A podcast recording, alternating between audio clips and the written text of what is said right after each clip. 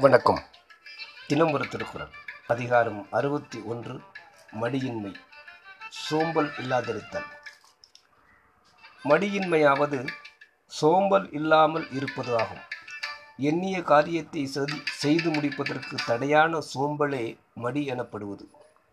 ஊக்கமாகிய மன எழுச்சி இருந்தும் சோம்பல் தடுத்து விடுமானால் அவன் செயலை மேற்கொள்ள மாட்டான். ஆகையால் ஊக்கமுடையவனுக்கு சோம்பல் கூடாது என்பது அதனை அடுத்து பேசப்படுகிறது.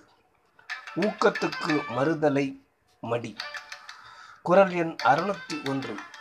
குடி என்னும் குன்றா விளக்கம் மடி என்னும் மாசு ஊற மாய்ந்து கெடும். பொருள்.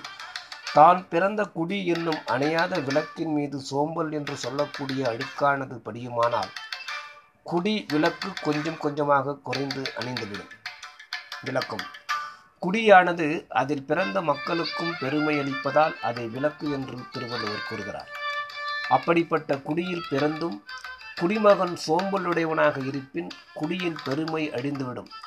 ஒரு நல்ல குடியில் பிறந்த மகன் முயற்சியால் பலருக்கு பயன்பட்டால் பலரால் போற்றப்படுகிறான். அதனால் அக்குடி விளக்கு போலாகிறது. எவன் சோம்பல் உடையவனோ அவனை யாரும் அறிவதில்லை.